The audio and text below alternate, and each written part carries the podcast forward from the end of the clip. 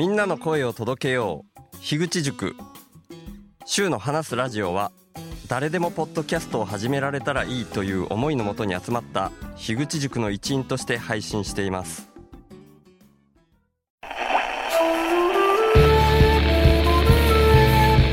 ひ孫のことをね、考えてる。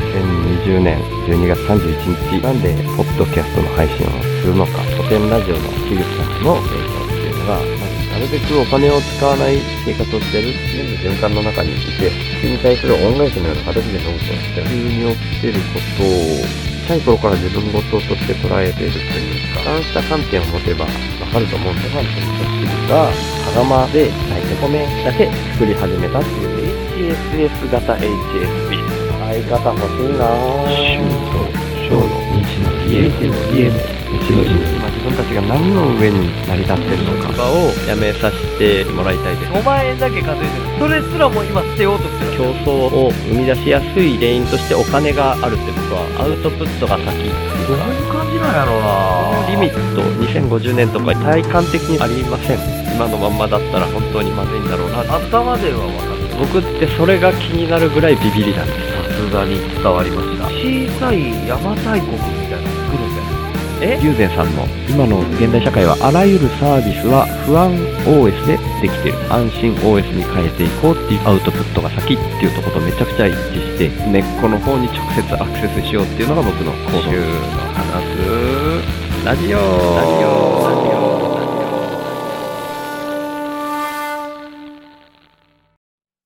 これ、手法を聞いてる方には、あんまり直接関係はないかもしれないんですけど、12月に、去年12月にですね、光回線を解約しましたっていうふうに言ってたんですね。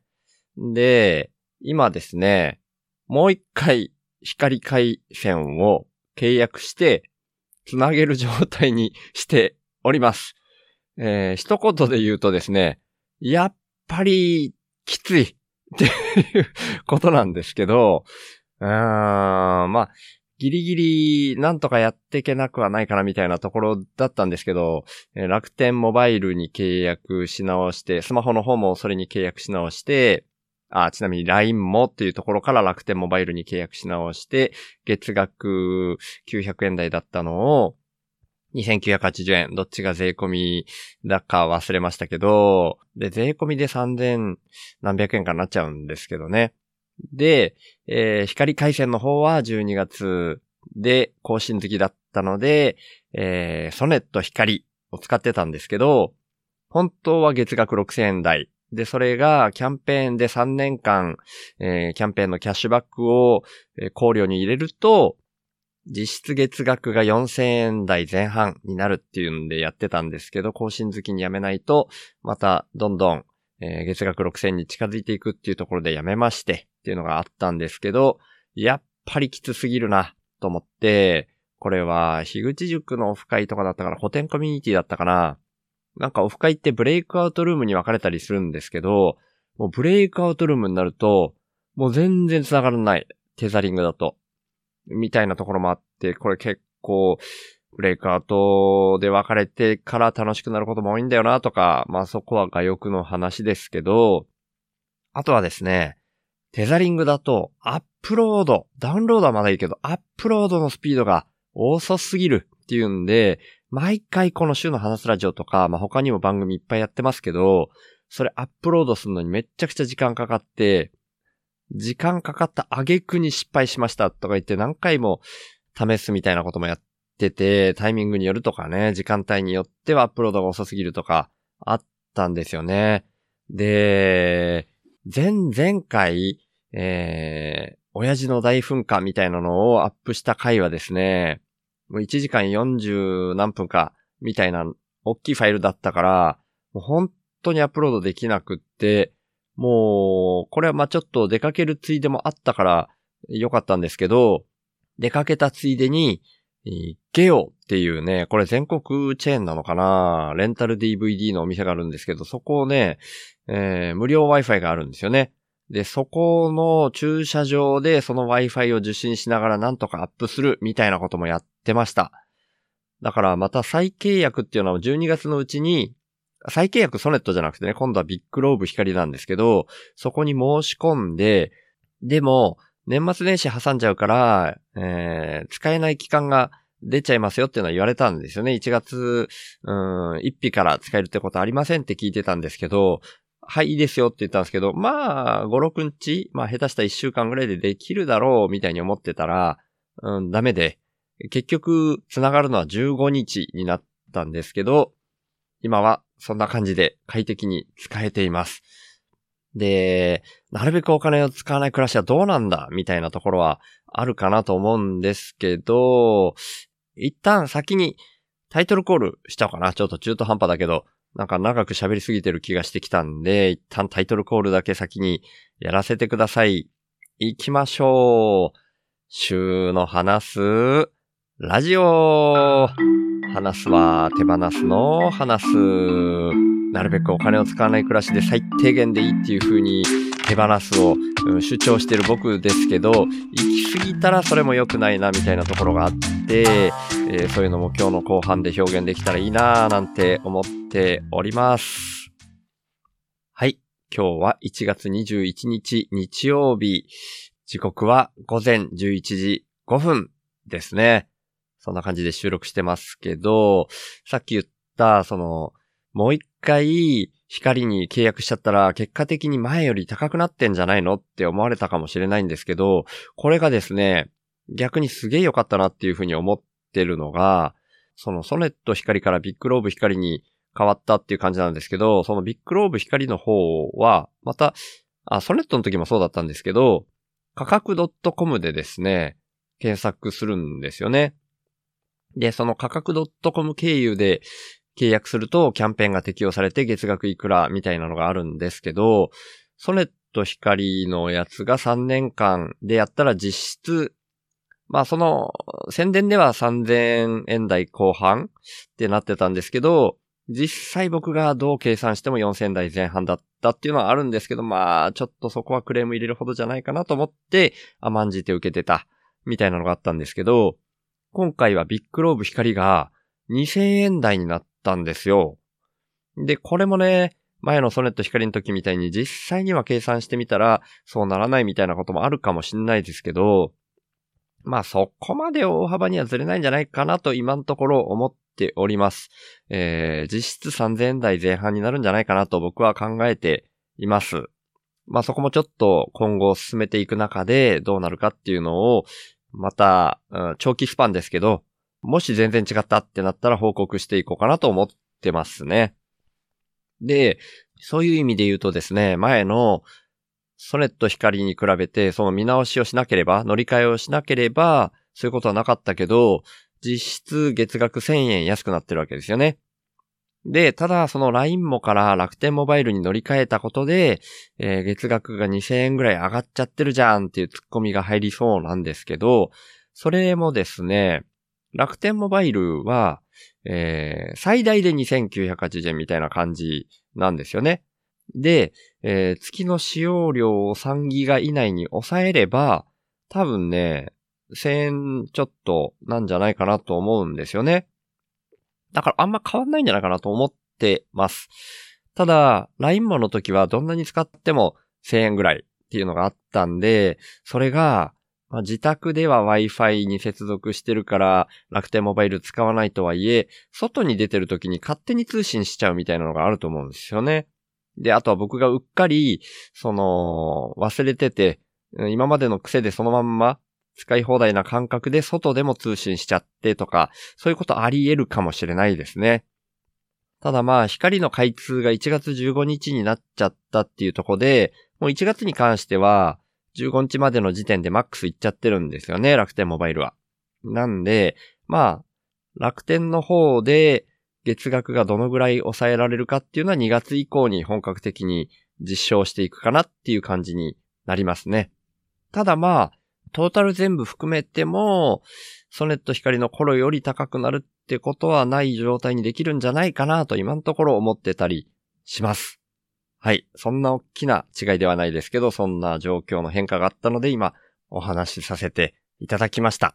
で、今日はね、メインとしては、あ、週報インプッターさんの方のご紹介もあるんですけど、ちょっとメインとしてはですね、1月15日にゾウさんと、えー収録をしてましたので、まあ、本当は別に収録あるかないかわかんないっていうんで、お互いのお悩み相談的にプライベートな内容も含めて話してたんですけど、そちらから、これは配信してもいいよねっていうのを、ゾウさんに確認取れた部分がありますので、そちらがまあまあな分量になってますので、それがメインのコンテンツっていうふうに今日はしていきたいと思っております。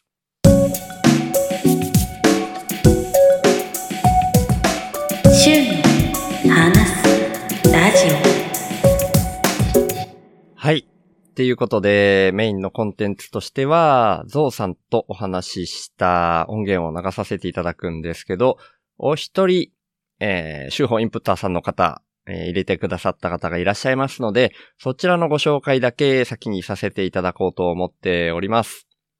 はい。えー、そのインプットしてくださったのは、サチエさんですね。サチエさん過去にも LINE のスタンプかな？愛子ちゃんが作ってくれた LINE のスタンプ、議事官用の LINE のスタンプの愛子ちゃん版みたいなやつを、えー直接 LINE で繋がって僕にプレゼント、あ、そっか。違ったな。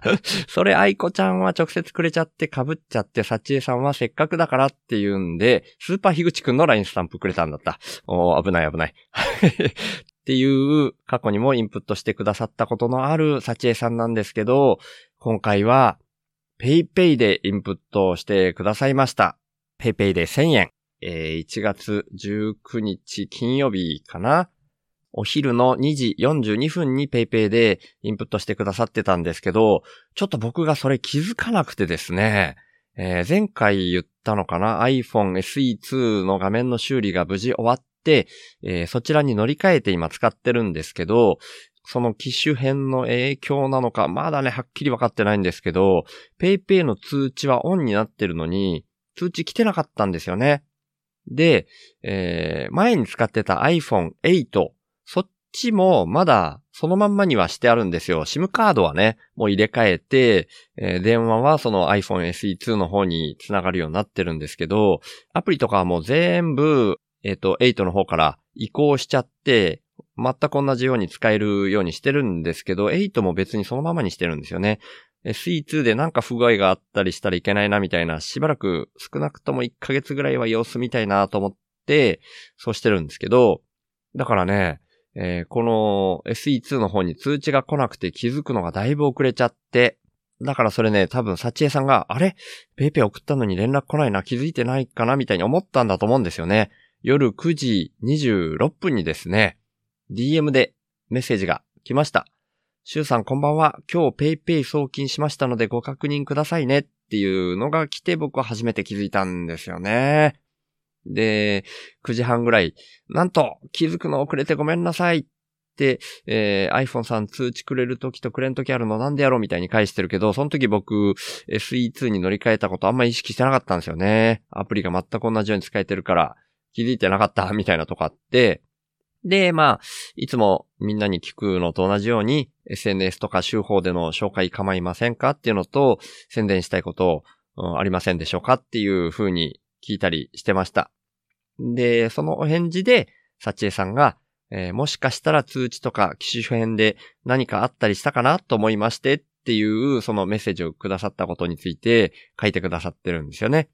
で、紹介構わないですっていうところと宣伝したいこととしては、えーいつもお話に出していただいているので、改めてご紹介いただくほどでもないですが、巷のおかんをご紹介いただけたら嬉しいですっていうことでした。はい、過去に僕が勝手にね、逆に僕の方で勝手に巷のおかんを聞いてっていうその親父とぶつかってる最中も、サチエさんが配信されてた内容で、えー、アイメッセージに徹するというか、アイメッセージをしていく練習をするみたいなのは、巷のおかんで聞いてたっていうのがあって、それができたみたいなお話もさせてもらってますけど、改めてご紹介させていただきますと、サチエさんが、えー最近というか、もう始めて結構経つのかな？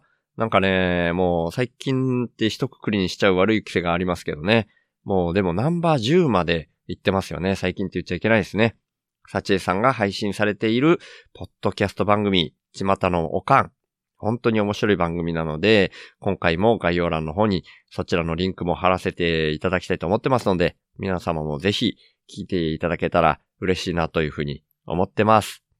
でね、その、さっきの通知の話なんですけどね、そうやって、サチエさんとやりとりしてた後に僕、あ、そっかと思って SE2 乗り換えたんだったと思って、8の方を見てみたらですね、8の方には通知が来てた形跡がありました。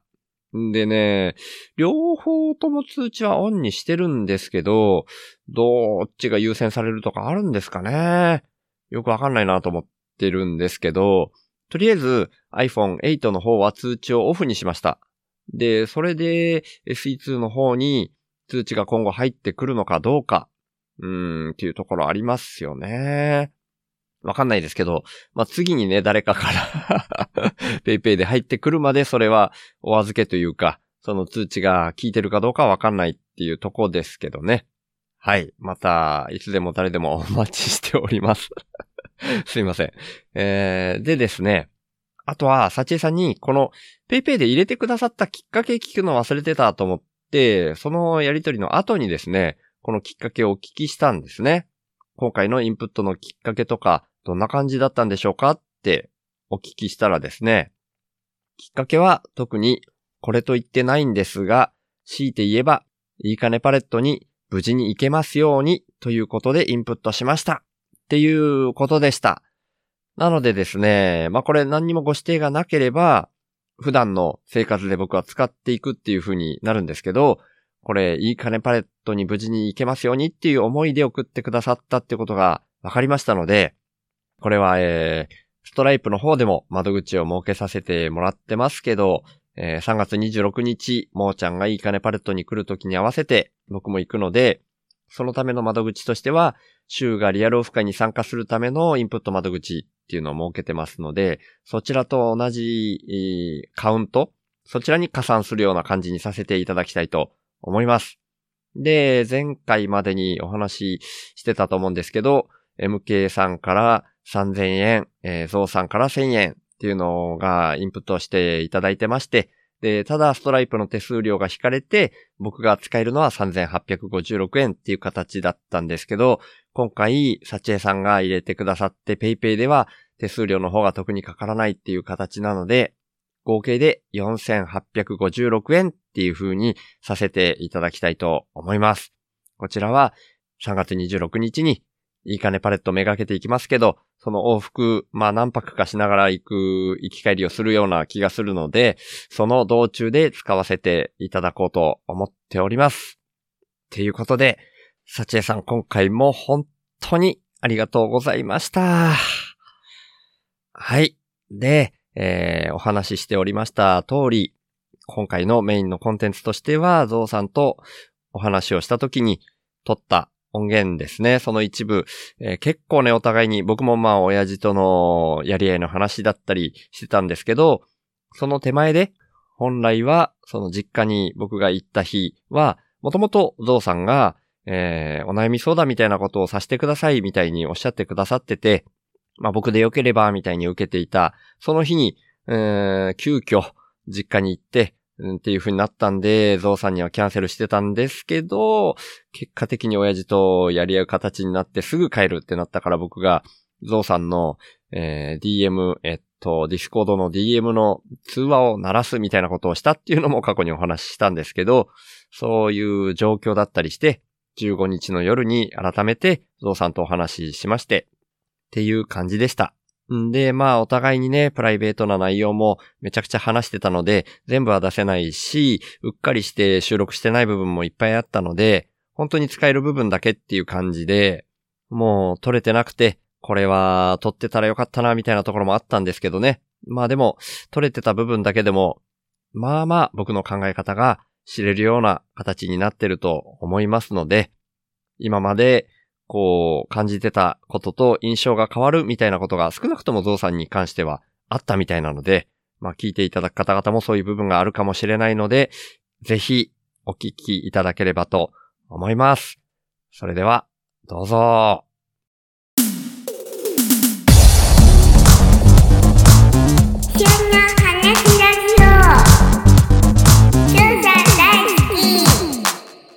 すいません。な、何まで今喋ってましたっけ？うん、言いますね。うーん、ごめんなさい。多分、その、えーせ千年単位で僕かん、あの、恐れながら考えちゃってます的な話の後かな？あ、それで、えっと、ああ、そうですね。で、で、えっと、うん。自分の生きてる間は、あ、そうだ、そうだ、そうだ。それだ。な的なことが起きないうん。と思ってませんかって問われたのかな？ああ、えっ、とね、うん、そう。なんか自分が生きてる間だけ守りきれれば OK みたいに、僕は全然思えなくって、で、うん結構みんなそういうふうにあんま思えないんじゃないかなっていうのは思ってるんですよね。うん。そ、そうでもないっすか？えっと、そうですね。じうん。自分が生きてる間、まあ、ありてに言えば自分が生きてる間も想像してないかな。あの、ほう。明日自分がどうなるかわかんないし、うん。うん。はい。そんな感じ。ああ、そういうことか。えっと、うん。うん。そうですね。そうですね。うーん。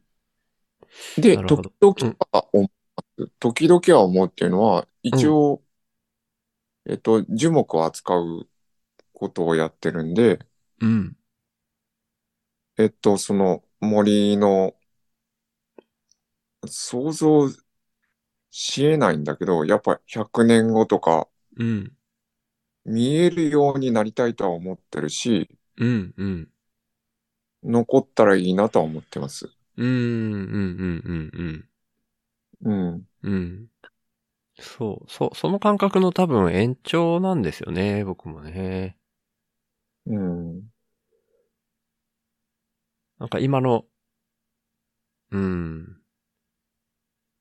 全体の流れは先細ってるように見えるから、何年後かわかんないけど、なんか、ずっと続けられるような流れ、僕が死ぬまでに間に合わないかもしれないけど、そういう流れに戻したいっていう感覚があるんですよね。戻すための活動をずっと、活動というか、戻したい戻したいってずっと言い続けたいっていう感覚。え、ちょ、ちょっと待ってください。待ってください。はいはい。戻したいですよね。うーん、戻、うん、戻したいじゃないかもしれないですね。えー、うーん。先細らない流れが良くね？ぐらいな感じかもしれないですね。うんそりゃ、自分が死ぬまでの間、この流れのまんまでいけるかもしれないけど、うん。うん。この勢いとベクトルではやばそうみたいな、そういうことを言いたいうん。みたいな。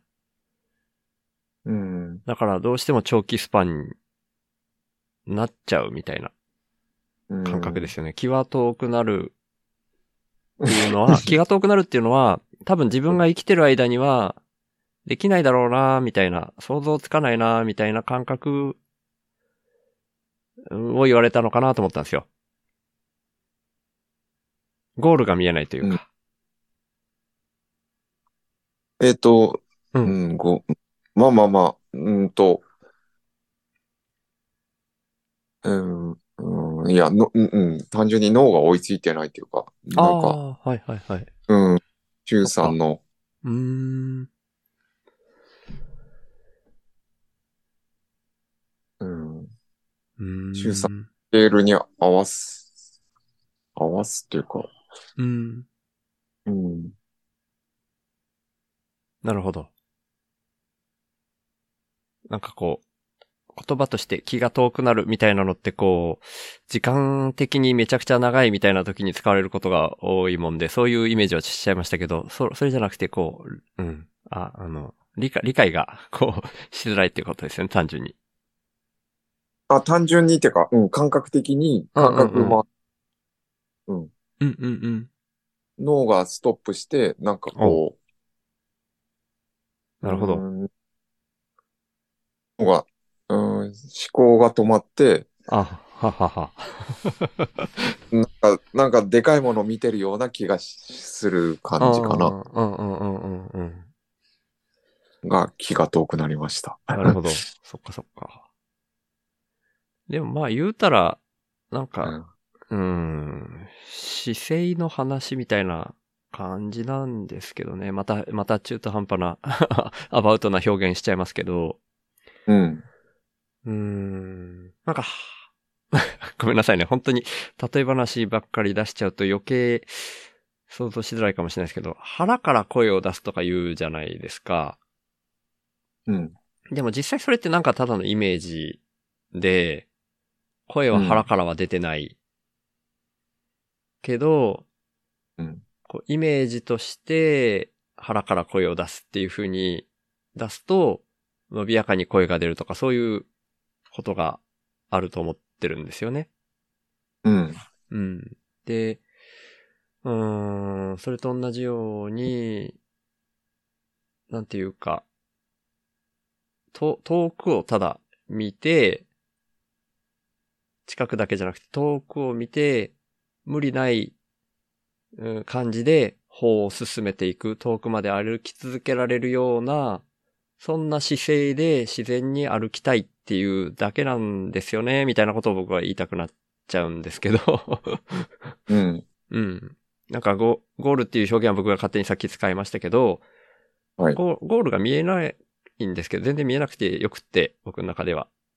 うん。ただ、そういう、うん、まっすぐちゃんと前を向いて、遠くにある一点を見つめたら、うん、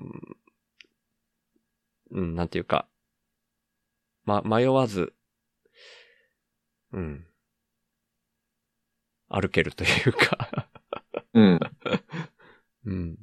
ゴールは全然はっきり見えてないけど、そういう、うん、自然な生き方がしたいなっていうだけといえばだけなんですよね。うん。うん。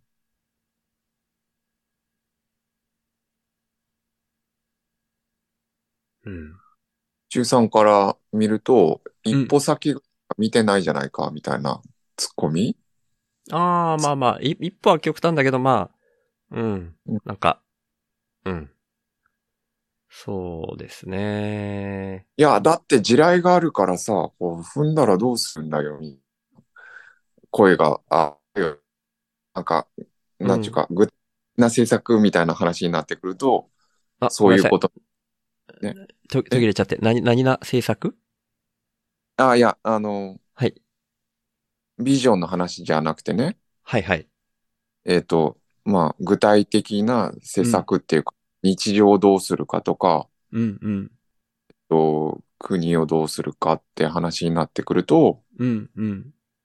いや、その一歩目、次の一歩で地雷が置いてあるかもしれないから、うんうんうん。分解みたいな話で、けんけんガクガクみたいなことになるんでしょうねって。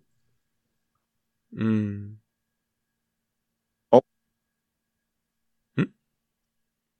あ大丈夫かな？何喋ってましたっけ？そうそう、忘れますね。ごめんなさい。あれ？いや、うん本当ね。姿勢の話、遠くを見ながら、みたいな。あ、そうそうそうそうですね。うん。言っているだけみたいな話をして、そうですね。うーん、そんなイメージなんですよねっていうぐらいだったのかな？かな？なんか言おうとした気もするけど忘れちゃいました。あ、で、あの、なんか、あ、思い出しました。はいはいはい。地雷、地雷原の話をされてたので、ゾウさんが。あ、そうそうそう。あの、うん遠くを見てて、地雷組んだらどうするんだとか、わかりますわかります。それに関して言うと、うん。なんか僕だからその、う宇宙の中の塵というか、うんまあ、塵って言わなくてもいいのかな。構成要素でみんなできてるから、ほんと変わんないよねって思ってるから、さらけ出してっていう話と似た感覚で、まあ、その、うん、死ぬときは死ぬよね、みたいな感覚？うん。じゃないと、死なないように必死で守りすぎてて、今、滝壺に向かってる気もしてるんですよ。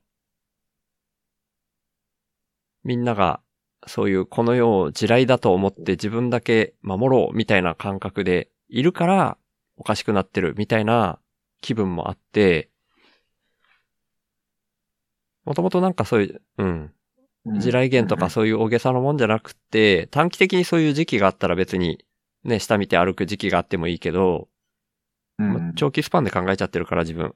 長期スパンでは、そんな、うん、もっともっと宇宙の中の地球の中で、なんか偶然出来上がった奴らがごちゃごちゃやってるだけだから、そんな感じのゆるい遠く見つめて歩くような生き方の方が自然な気がするから、その中であんま気にせずにダンスでもしながら行きませんかっていう 感覚ですね。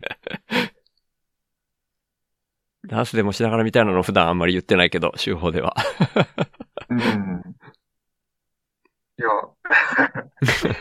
そ その表で表現、あの、うん。いい、あの、僕、僕もおき、僕のお気に入りって、僕はいい、いいと思います。うん。一回だけ過去にそういう回があるんですけどね、週報で。あ、そうなんだ。うん。はい。踊りたいみたいなうんうん。ことを喋った回があるんですけど。ね。また、それ、みたいな感覚でもう一回喋りたいな。もう一回というか、ちょいちょい挟んでいこうかな。うん。うん。その地雷に関してはそんな感じの印象を持ちました。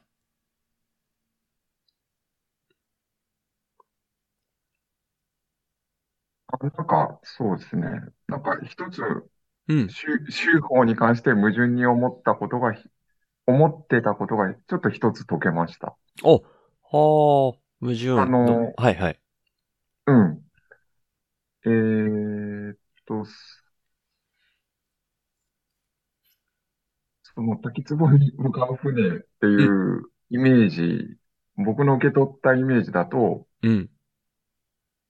人類滅びるのが嫌なのかなっていうふうに、それを回避したいのかなって、あの、短絡的に受けてたんですはいけど、はいはいはいはい。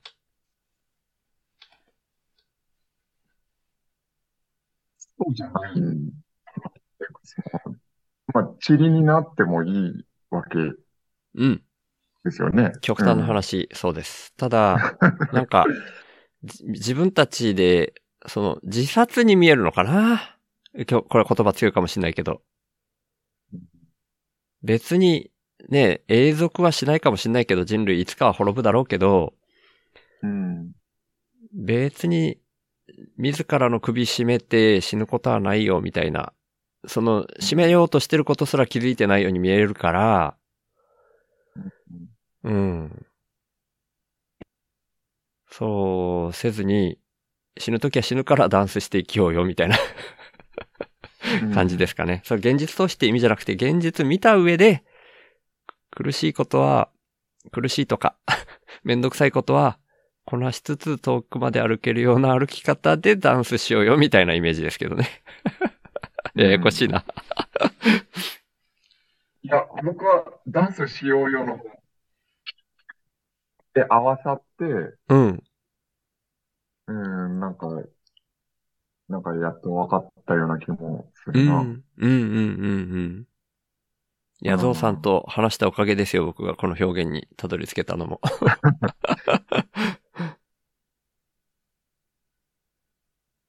うん。ちょっとこ、いやその、はいはい。ああ、いや、その、環境問題とか、こう、うん。その、僕も、その、シュウさんに年近いし、その、はいはい。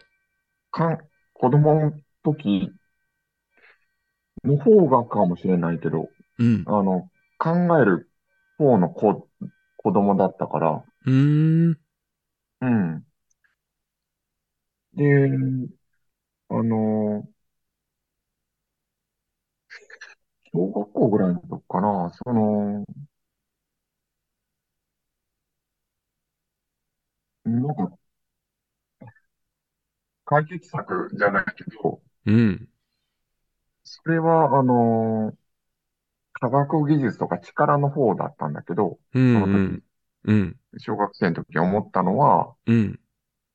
地球作ればいいなって思ったんですよね。もう、おもう一地球を作る？個。うん。おお。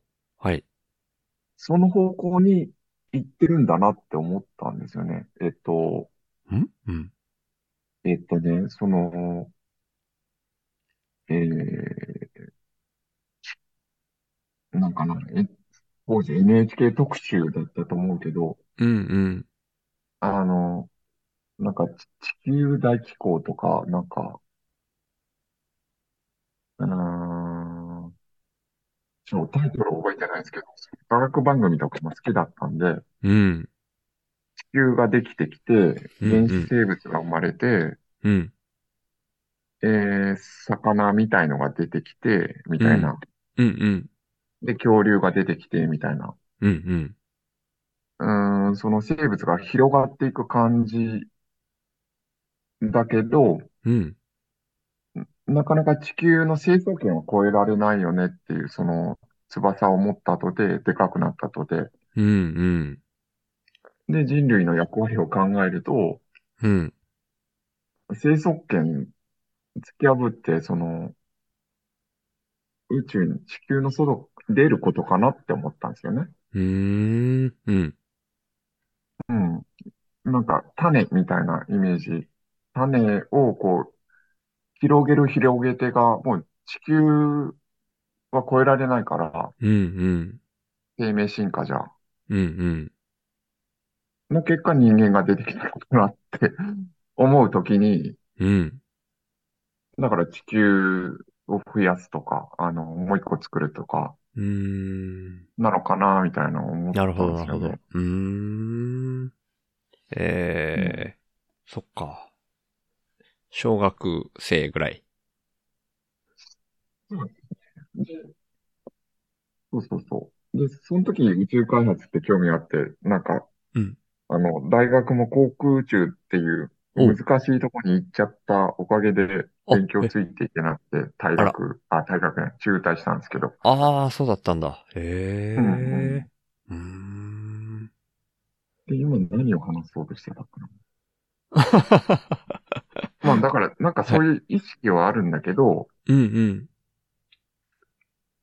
で、なんかその地球を作りたいイメージ、まあ言うたら僕作ってるんですけど、その森林を作るってことで。はいはいはい。うん。そう、なんか子供時代にそう思ったことをやってるっちゃやってるんだけど、うん今のなんか自分の意識は、うん。まあ日々どうするか、だし、うんなんかまあそれが、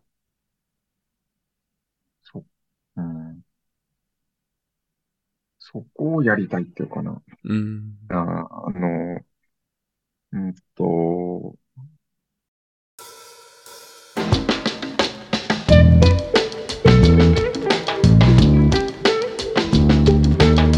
週の話すラジオ略して週報で、僕は、うんまあ、なるべく考えない。うーん。うん。先のことを。うんうん。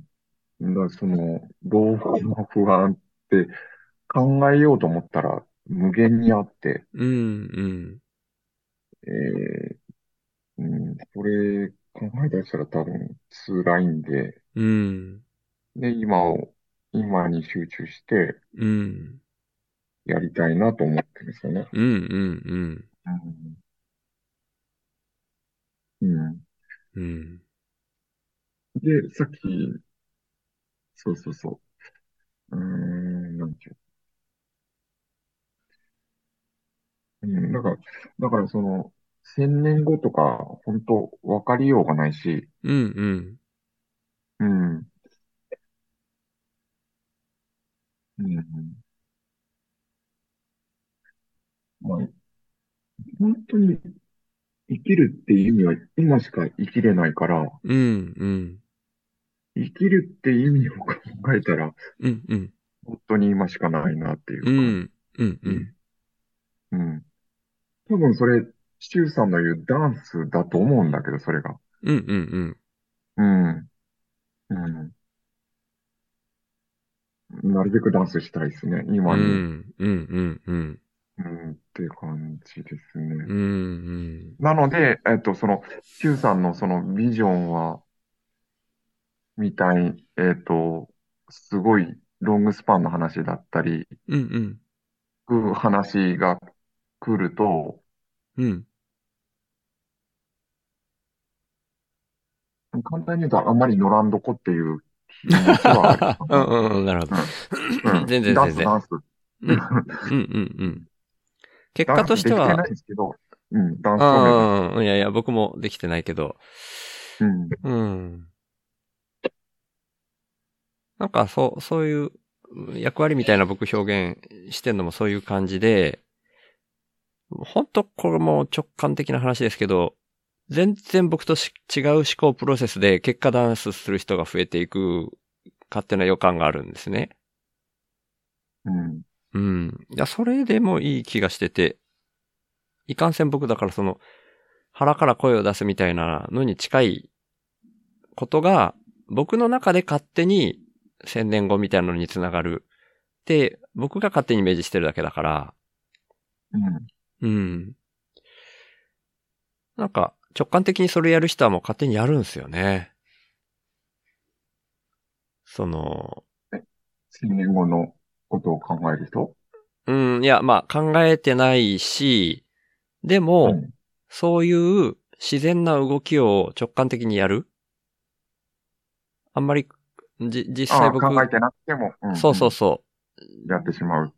持続可能っていう言葉はこう人によっては誤解、誤解というか、ね、あんまり好き嫌い分かれる言葉なんですけど、はい。持続可能って意識せずに持続可能な動きを直感的にやる人も多いな、みたいに思っていて、うんうん。なんとなく自分の好きを突き詰めたらそういう動きになっていくよな、みたいに思ってるんですよね、僕ね。あそこら辺、あの、えっと、はいはい最初の。方に戻るけど、うんうん。法理解を諦めたときに、うん。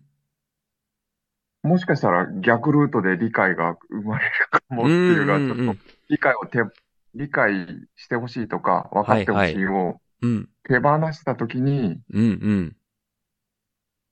とか諦めたときに、うん。なんか逆ルートで来ないかなっていう期待は。はいはいはい。いや、それすごくうんあると思います。僕の手放すで得られるもののイメージにめっちゃ近い。うん。うん。それ、うん。それなんじゃないかな、みたいに思ってるかもしれないですね。うん。うん。諦めた時に初めて、うん。逆にできる、みたいな。あれ？できちゃった、みたいな。うん。そんなのが自然な動きな気がしますね。栗原さんが、分かり合えないってさ、栗原さんが、あの、はいはい。はいはいはいはい、言ってましたね。会えい。ないことを寂しいと思わなくなったら、うん。え、な、なんておっしゃったかな？まあ、いや、まあ、争い起こんないでしょうね、うんみたいなこと言ってましたね。ううんん。寂しいって思うっていうのは、若干その手放したくないみたいなのが、諦めたくないっていうのがあるってことだろうから、うん、それも含みますね。うん。うん。おーでも、自分で手放すって言っといてなんなんですけど、その、どっちかっていうと仏教でいう中庸みたいなことを言いたいんですよね、手放すっていうことで。うん。執着しすぎるのをやめようっていう意味だけで言っているから、逆にその、うん、手放しすぎちゃダメ とも言えちゃうんですよね。あ、そうなんだ。あ、うんシュウさん、あ、あ、そういうことも、そうなんだ。あ、うんそうなんですね。うん、うん。ん。ちょうどいい手放し方じゃないと、それこそ寂しすぎるだったり、おうおうおう不自然、不自然なんですよね。生きてる時点で欲求がある、生きたいっていう時点ですでに欲求だから、そこの欲求まで手放しちゃったらうん、うんうん。それこそおかしなことになるんで、なるほど。今は持ちすぎてる、欲張りすぎてるから、ある程度手放そうよっていうだけなんですよね、僕が言いたいのって。なるほど。うん。ねそういうのがないとダンスもできないから。ああ。うん。へえ。そんな感じですね。ほんとビジョンの話ばっかですけど。いや、なんか、なるほど。うん。いや、あの、シュウさんのやってることが極端に見えるから、はいはいはい。うん。その中量ではなくて、うんうん。全部手放す方向の活動に見えてしまっていたので、うんうん。まあ、要するにその、こだわっていい部分とか、そうのん、執着じゃないけど、うん。持つ部分もうん。あるよね、あるのが自然だよねっていうのは、なるほど。なるほど、だけど、シュウさんの言葉で、なんか聞いたの初めてだったんで、うーん。まあ、実際は、まあまあ言ってるんですけど、その全体の比率からするそう少ななんですねいかもしれないですね。あ、そうなんですね。いや、もう本当にね、うんすいません。なんか、全体的にね、まぶしていければいいんですけど、下手くそなんで僕も。うん。一部しかまあこ言葉もそう、言葉もそうだけど、うんうん。その、雇、雇われをやめての部分、その、はいはい。全く無収入で行こうみたいな、や、が、まあう、ん。やっぱり、えうん。やっぱり極端に見えるから、うんうん。うん、だから、その言葉以上に、あ、みんな、すべて手放すみたいなうーん。うん方うん向なのかなとかうん思っ、うん、それは僕の誤解ですけど。いやいやいや。いや、多いと思います。そう思ってる人多いと思います。ありがとうございます。うん。ら僕の意図としては、これでも死なないよっていう風なのを示したい。だから、このぐらいまで手放しても大丈夫よっていう感じなんですよね。バランス、バランスというか、その、みんなが持ちすぎてるからってことですね。そうですね。みんなが持ちすぎてない状態だったら、周さんもここまで極端はやんないよっていうこといや、やんないでしょうね。うん。うんうん全体でのバランス取ろうとしてるから、全体が行き過ぎてたら、相対的に僕は行き過ぎないところにこう、うん。なるほど。行っているっていうだけというか、うん。なるほど。うん。そんな、そんなイメージですね。なるほど。うん。まあ、あとは細かい話ですけど、実際そういう風に全体でのバランスとかを意識してたら、あんまり物欲とか全然、うんなくなってきたんですよね。本当に、ダンスするとか、人に会うとか、喋る、笑いやって喋るとか、うん。そんなこと以外に人生やることあるかなって思ったら、普段の暮らしなんて全然レベル落としても大丈夫って思っちゃって平気だからやってるっていう側面もあるんですよね。うん。うん。うん。それだけといえばそれだけというか。うん。なんか、ううんん。ここまで極端な人じゃないかなっていう印象に変わりました。だいぶ極端な。なんていうんですか？いや、まあまあ、うん、やってることは極端だと思うんで、まあそれはうんも、全体、全体を見てってことですね。うん、僕の中では。そう見えちですね。ゃうんで。うん。うん。まあ、うん。手法構造に関してはそうですね。ただ、うん僕の中でもその、うん。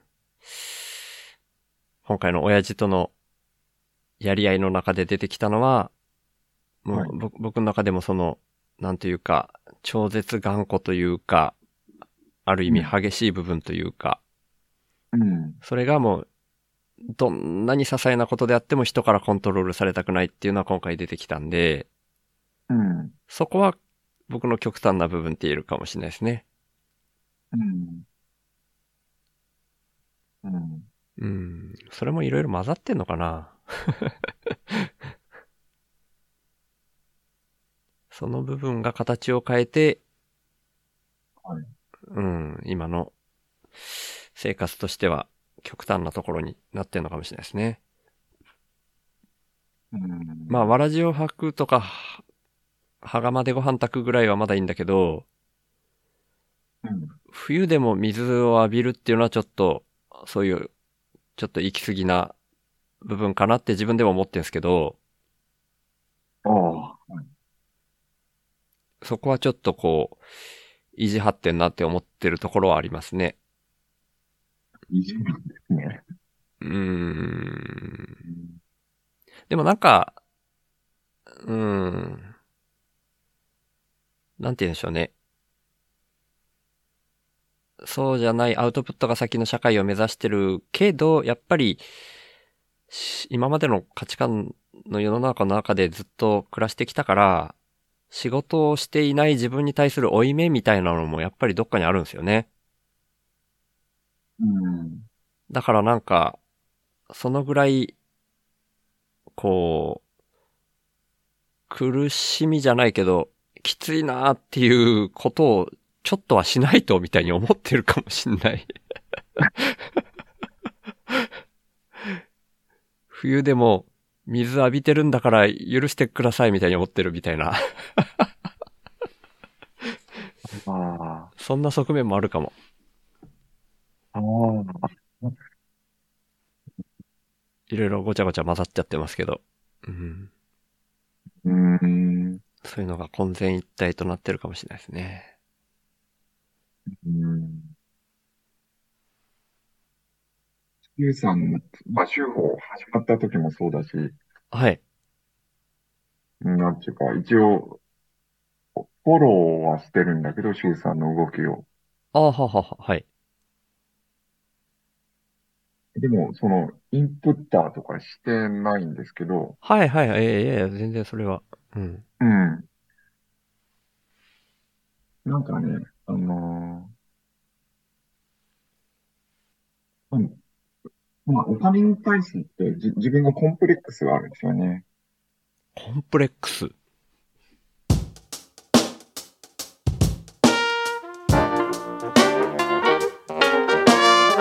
週の話すラジ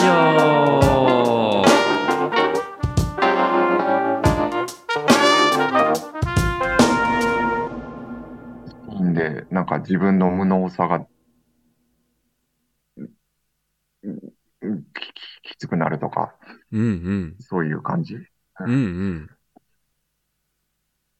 うん。で、なんか、あーシュウさんはなんか、なんか、そう、そういうのを超越しちゃってる感じに勝手に思ってて。なるほど。全然ですよ。で、うん。うん。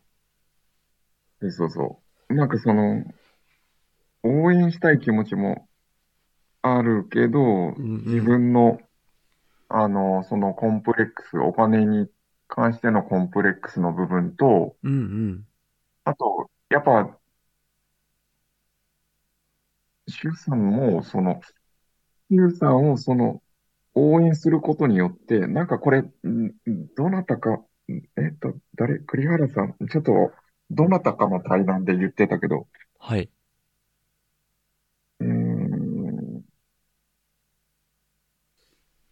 なんかその、応援していいんだろうかっていうか、その、あの、ほうほう。気持ちも二つあって、なんかそのインプットはとどまってるんだけど、なんかし若干応援したい気持ちもあるんだけど、いやいや、いや、そのん、その、誰か言ってましたっ例えけそんな。はばその、あは例えばその、ね、冬に水を浴びるとか、あ。はいはい。体には多分厳しいと思うので、うんうん。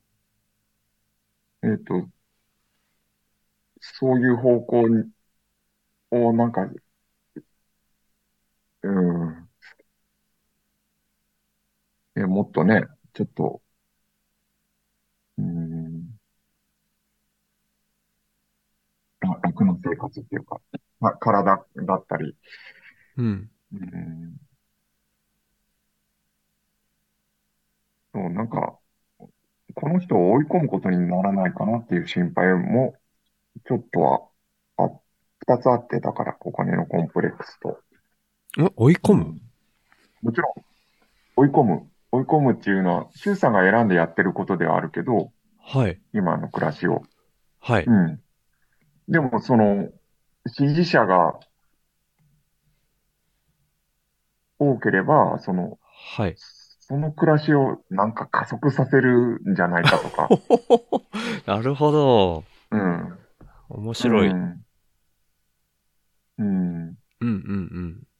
まあ、そういう側面もあるでしょうね。うん。いや、周さんが選択してやってることだからいいじゃんじゃなくて、うんうん。その暮らしを、まあ、応援しますってなら、その体だったり、うんうん。もしかしたら心にも負担かける生活に、うんうん。なんか一票を 投じてるような。気持ちもあったりして、だからインプットを考えない。月に1回ぐらいは考えるですよ、周さんになんか、そんな、本当に無理しないでください、だか。ら、週報一応聞いてるからですね。ああ、ありがとうございますあああ、りがとうございます。うん。そう、二大障壁があって、その、うんうんうん。うん。いや、でも自分自身のお金のコンプレックスと、うんうん。うん。もう、なんか、うん。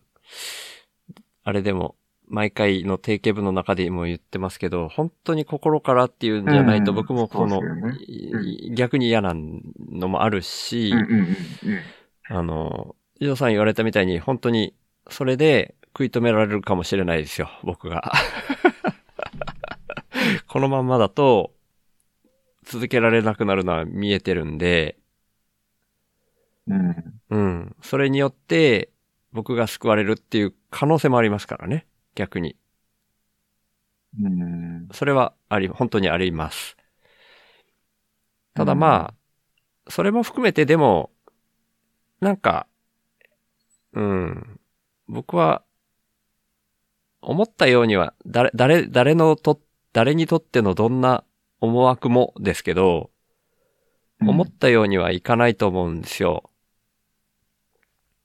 あ、そりゃそうだ。うん、そりゃそうだ。はい、うんはい、はい。だから、うん僕は僕でそれで本当に読めないし、それで、おおあの、収支がトントンになったみたいな、例えばそのインプッターのさんのサブスクだけで月額5万円になったってなったら、それは、うん、おおとは思うけど、僕が思う通りになったとか、僕が達成したとは多分思わなくて、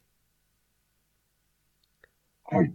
そうなったんだとしたら、じゃあ次どうみたいな、そんな感じだと思うんですよね。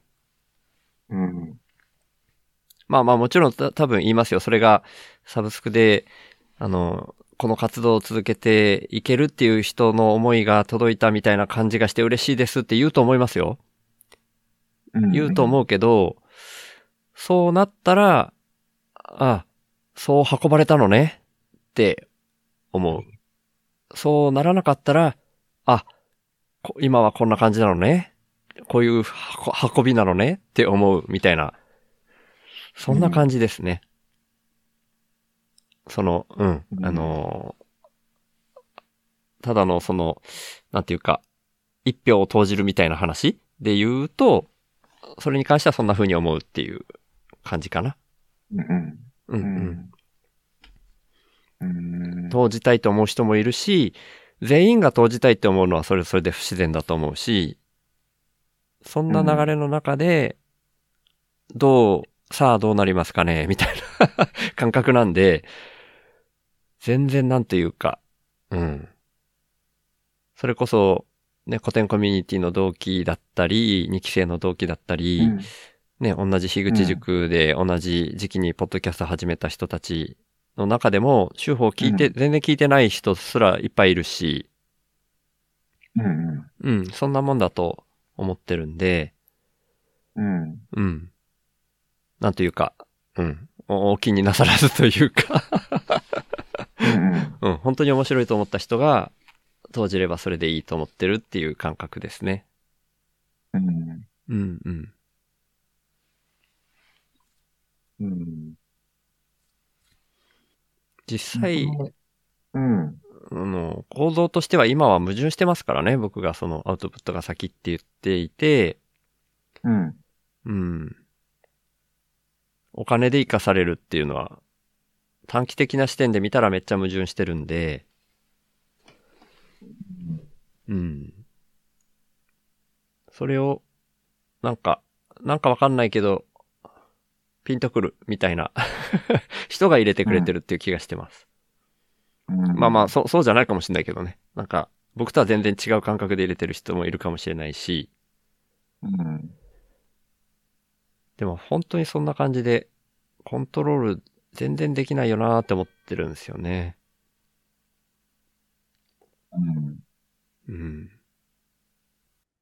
なんか、あ、もう1分30秒。あの、ああ、はいはい。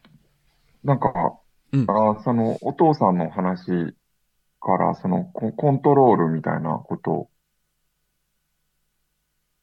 うん。なんか、うん、なんか、コントロールが、なんか、なんか、いい、うん、今日、今日の話のテーマかなってちょっと思ったけど、うんうん。そういうこと、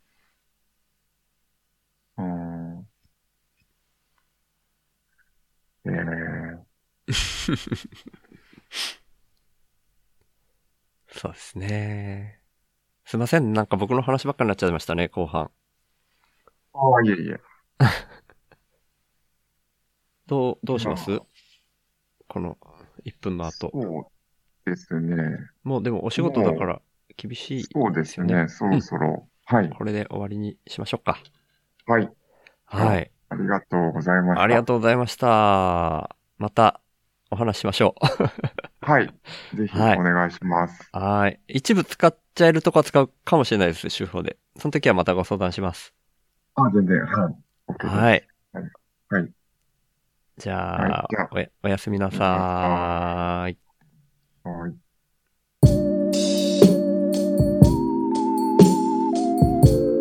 シューの話すラジオ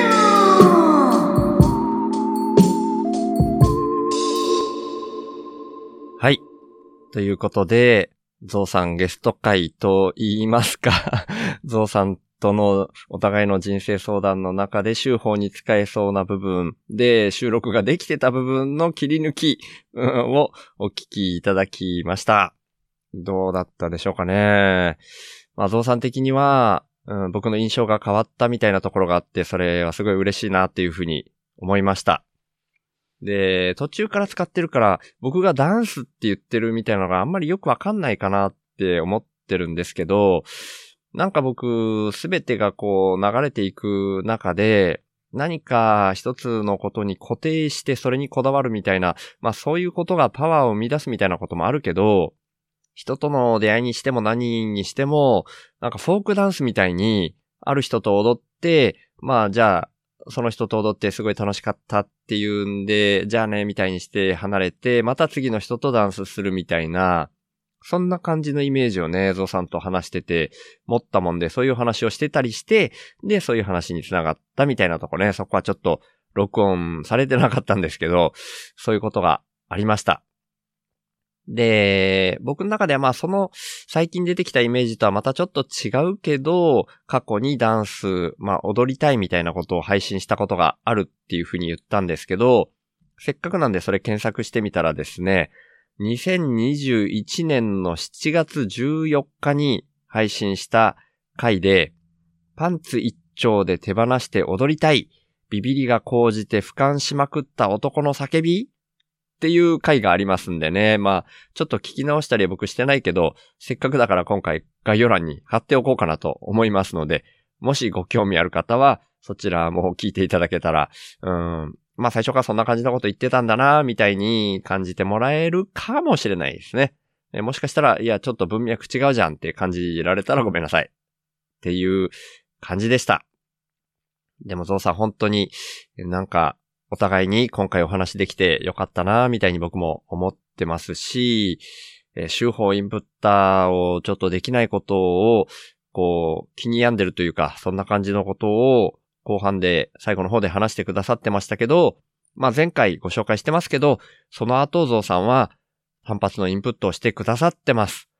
んで、まあその配信の後も僕はまだ直接はお話はしていないので、あ、まあテキストのやり取りはしてますけど、まあ今回のこの配信で、えーこんな感じの音源で大丈夫ですかっていうのを聞いたりするってやり取りはしてますけど、インプットをして、ゾウさんがどんな風に感じられたかっていうのはお聞きできていないし、まあなんか、うん、すぐ感じたことみたいなことも、まあ面白いかもしれないけど、こうじわじわ感じていくようなことみたいなこともあるのかなと思ってますんで、またお話しする機会絶対あると思うんで、その時に、あの時にインプットを初めてやってみて、どんな風に感じましたか？みたいなのは、いずれお聞きできたらいいなっていう風に思っております。はい。そんなような感じで、最後の読み上げの方に入っていきたいなと思ってるんですけど、今回はエンドクレジットで大きな声で読み上げさせていただくのはですね、手法インプッターさんとしては、サチエさんがお一人でしたけども、今回はですね、その、まあ、前回のインプットの紹介の時にゾウさん大きな声で読み上げさせていただいてはいますけど、まあ、今回もですね、このゲストに来てくださったことと、えーすごく葛藤がある中で乗り越えてインプットしてくださったことっていうんで、加味してですね、今回もゾウさんも大きな声で読み上げさせていただきたいなというふうに思ってますので、その旨、皆様もご了承いただければと思います。はい、ゾウさんと同様にですね、もしかしたら葛藤があるみたいな風に感じていらっしゃる方も、まあ、意外といるのかもしれないですけどね。もう、ゾウさんにも言ったのと全く同じで、僕としては、なんか全体の流れとして運ばれてるみたいな気分でやってますので、どうか助けてくださいみたいな、そんな必死な感じにはね、まだ今のところそうなってないので、うーん、まあ、いずれそういう日が来る可能性はありますけどね。今のところまだ、うーん、自然に流れていくっていうのに身を任せてますし、まあ、最後の読み上げでも言いますけど、本当にね、心からっていう風な動きでないとあんまり意味ないかなっていう風に思ってますんで、そんな感じで捉えていただけたら嬉しいなと思っております。ただ、まあ3月26日に、えー、いいかねパレットに行って、もーちゃんとか、まあ他にもいろんな方と会うと思うんですけど、それにはね、まだまだ、実際、お金が足りている状況ではありません。だからさっき言ってたことと矛盾して感じられるかもしれないですけど、僕は僕でやっぱり、うん、自分の状況っていうのを、こう、さ、叫ぶ、叫ぶって言うと大げさですけどね。うん、助けてほしい時には助けてって言うっていうのもめちゃくちゃ大事っていうね、これは、えーっと、愛ちゃんが教えてくれたギブネスっていう考え方ですね。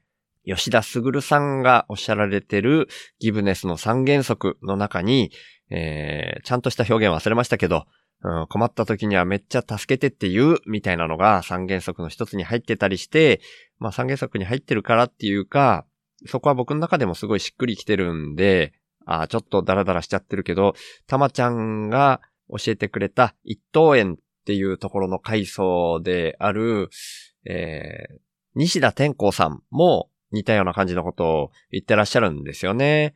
赤ちゃんが泣く赤子が泣いたればこそみたいな感じの表現だったかな。赤ちゃんがもうおっぱい欲しいって言って泣くから、だから母親はもう自然に父が出るし、もう喜んでおっぱいをあげるんだと、そういう表現があって、それがいろんなところに、えー同じ構図で当てはまるみたいなことを天功さんもおっしゃってたりしますんで、僕も今はめっちゃいい金パレットに行きたいし、まあ絶対行くんですけど、それにはお金が必要で、今の状態で自腹だけで行ってしまうと、貯蓄がまためっちゃ削られてしまって、今後の僕のこの活動というか、話し続けることができなくなる日がまた一層近づくみたいなところがありますので、もし本当に心から、その、いい金パレットに行く時の費用に当てて、なるべく動いてねっていうふうに思ってくださる方いらっしゃいましたら、そちらの方にも入れていただけるとですね、ストライプで設けてる窓口でもいいですし、今回のサッチエさんみたいに PayPay でその旨をお伝えいただければ、そちらの予算として僕は使わせていただきますので、ぜひよろしくお願いします。はい。今回はそんなようなところで、週の話すラジオ。略して、週報は HSP っていう先天的なビビリとして生まれた僕、週がビビリだからこそ問題の根本原因に意識が向いて、最終的には個人単位じゃなく世の中全体の問題点にビビリが反応しちゃうこと、それを発信することに僕の生きる役割があるんじゃないかと思って、そんな僕の意識を日々発信する番組です。僕からは今の世の中が滝壺に向かう船みたいな環境問題をはじめとした社会課題が加速度的に大きくなってるっていう風に感じられてるんですね。だから僕がビビりすぎるせいでできたメタ認知っていうか、そこから来る意識と問いを投げるみたいな感じが、このポッドキャストの位置だと思ってます。僕はそんな滝壺に向かう船みたいな状況は、間違いなく人間が作り出していることだと思ってて、人口自体加速度的に増えていることもあるし、人間の欲望も大きくなりすぎてるっていう風に感じてます。で、その原因として、人間の欲望を増幅させてしまうような特徴をだんだん強めてきてしまっているお金っていうものが一つあると思っていて、そんなお金みたいな何かが入ってこないと、インプットされないと自分からもアウトプットを出さないよ、みたいな交換条件的なインプットが先な構図も感じてます。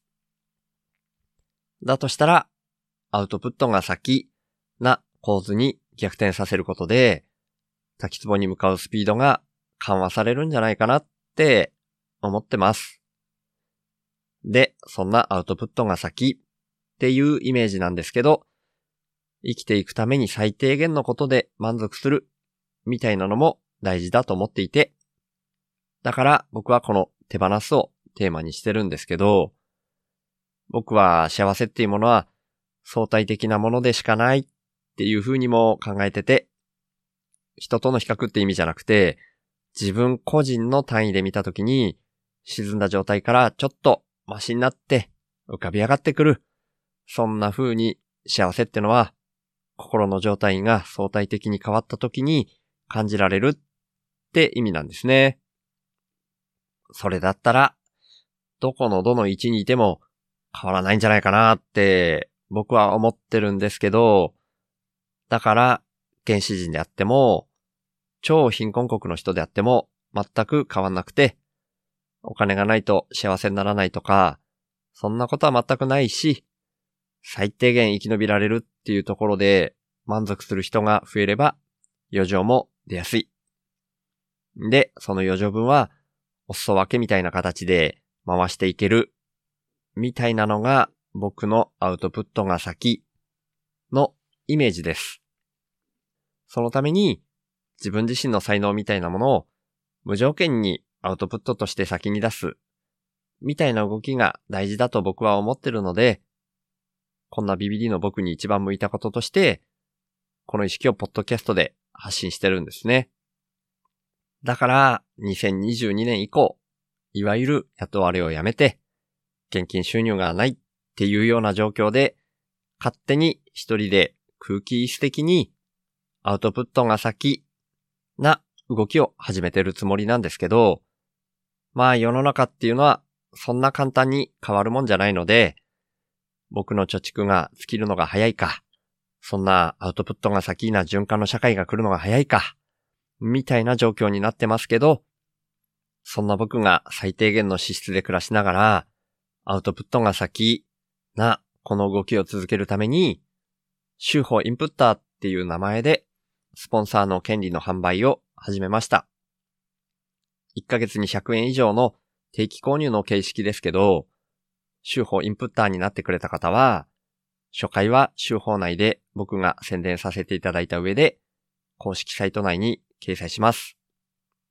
加えて、1ヶ月に数回程度ですが、番組の最後にラジオネームの読み上げをさせていただきます。僕は数年前から、なるべくお金を使わない生活を徐々に徐々に進めてきたんですけど、今の僕の1ヶ月の支出額は約5万円です。それに対して今は51人の方から週報インプッターとして毎月サブスクでいただいている形になってまして、その合計月額は12,002円になってます。皆さん本当にいつもありがとうございます。